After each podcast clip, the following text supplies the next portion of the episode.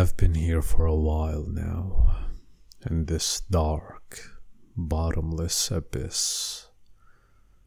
Ah, and while being here, I've come across people who, like me, are struggling in this place. Some of them have lost hope, and some of them are fighting to get out, to find salvation. But, well, I've seen some who accepted this to be where they belong, and that's perhaps the worst one of them all. Come with me and let me tell you about my journey in the abyss. I remember when I first fell down here, I didn't expect the waves to hit me so fiercely and drag me with such intense power. Uh, the breeze was lovely and the wind sounded so calm and deceivingly serene. But the dark waves, they they just swallowed me whole. It crashed the paradise and drowned the entire beach, and I could not had anticipated it. And when I fell down here, I've spent the first month lying down, doing nothing. I knew it would not consume me because I've been here before and I've established myself well enough to be able to sustain myself in such circumstances, in such place. And I knew I can afford myself a while to just rest, to do nothing.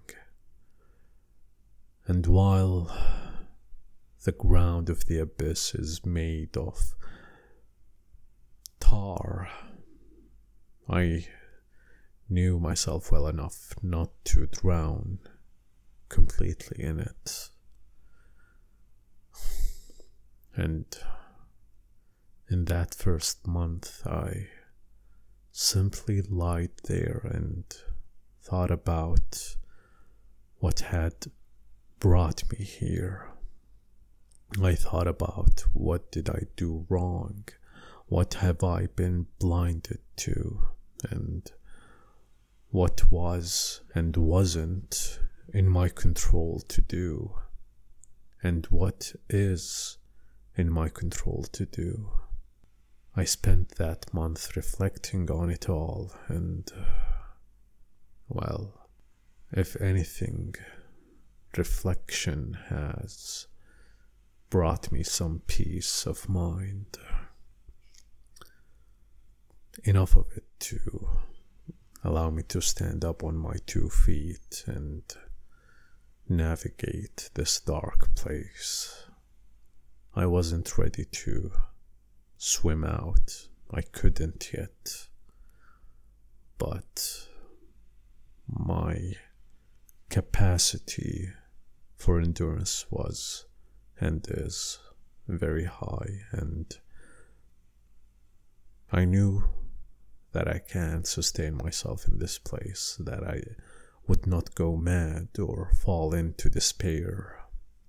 So I was well composed enough to recognize myself, and after that first month, I started walking, and I came across one man who was drowning and fighting in his despair. And I asked him what brought him here, and he said that he lives in a community that forces him to live in such a way that does not suit him, that he doesn't belong in. And he's in he's unable to express himself to say that he has a different personality or a different mindset than the one in his community. And so his lack of ability to express has led him to wed twice and get divorced twice and on his third marriage he's struggling to communicate with his bride and he knows and she knows that they do not belong together and now he doesn't know what to do. And i said well you're gonna live once and you need to decide for yourself that you're the one who has to lead his life. You're the one who has to not abide. You're the one who has to not abide by the rules of your community, to tell them that you cannot function this way. And if your struggle is in finding a partner, then you shouldn't follow the rules of your community. And he said, they will not allow someone who gets to talk to his partner before they are wed. They have to be wed and then establish a relationship. And I said, then you do not belong in this community and you cannot shun yourself outside of it. But that doesn't mean you have to choose an ultimatum between this or that communicate well with your current partner and reach a conclusion.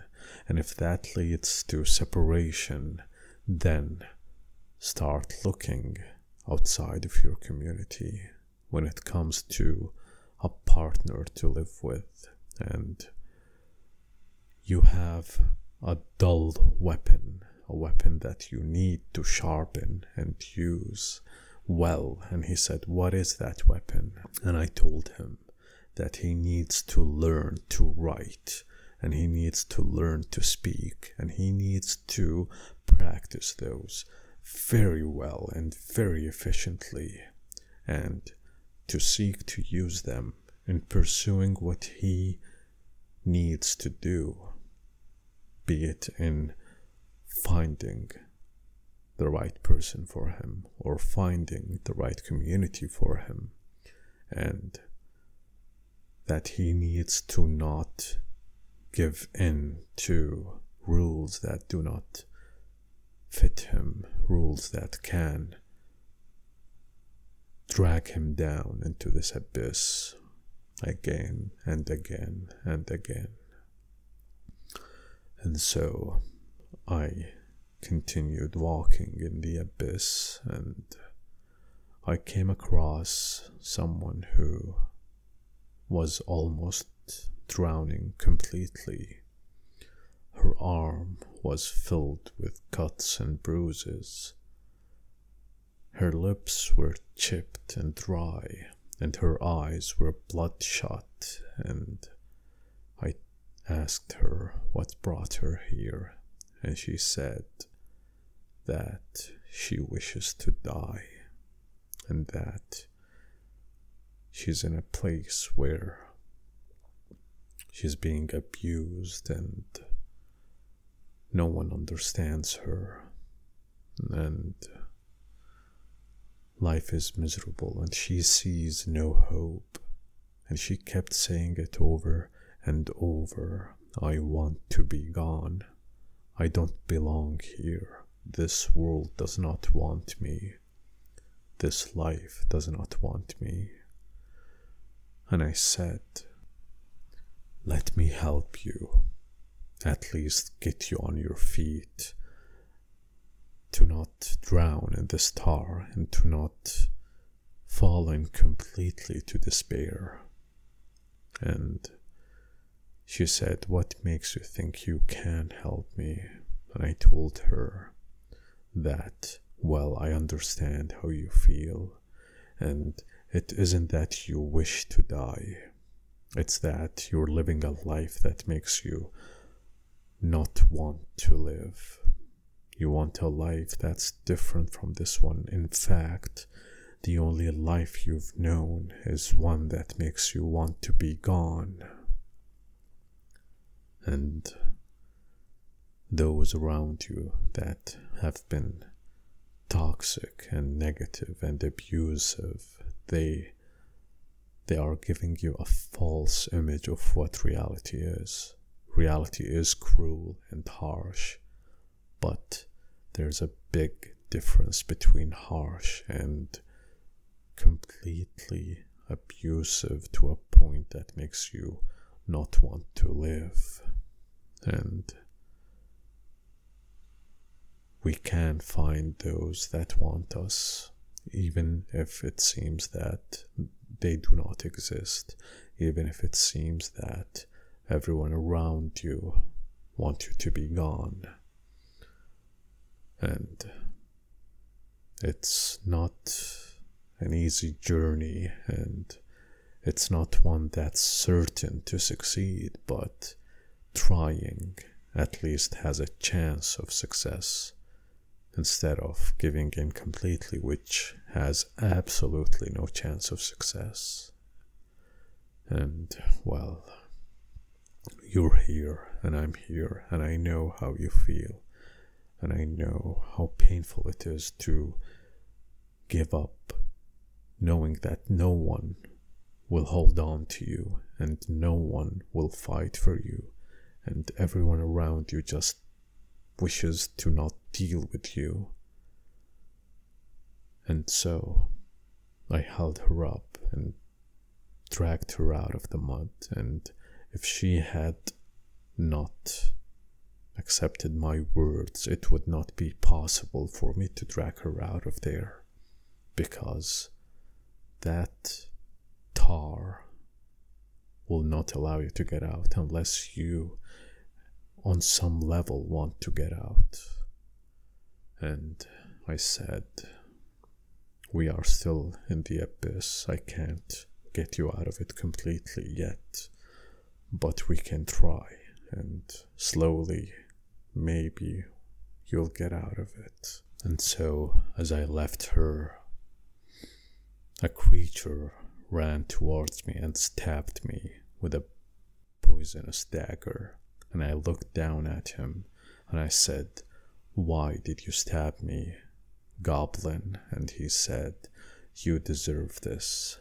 This poison will punish you for 90 days and 60 days even more. And I said, Do I deserve it? And he said, Yes, yes, you do. And it may have crossed the goblin's mind that I would strike him down or curse him or curse my fate, but I told him what he did not expect that I have been prepared for any circumstances that might deliver me into damnation. And I said, Listen, you deliverer of punishment, I may have deserved this, but know this I can endure 90 days and 60 days even more, for I have my armor and I've drank my medicine and I've looked out for myself for the next two or three years. And if you're gonna punish me for a period of 90 days and 60 days, then know that I can take it, but also know that by accepting to take it, I owe you nothing, and that I received my punishment fully. So know that if this is karma, then I've paid my dues.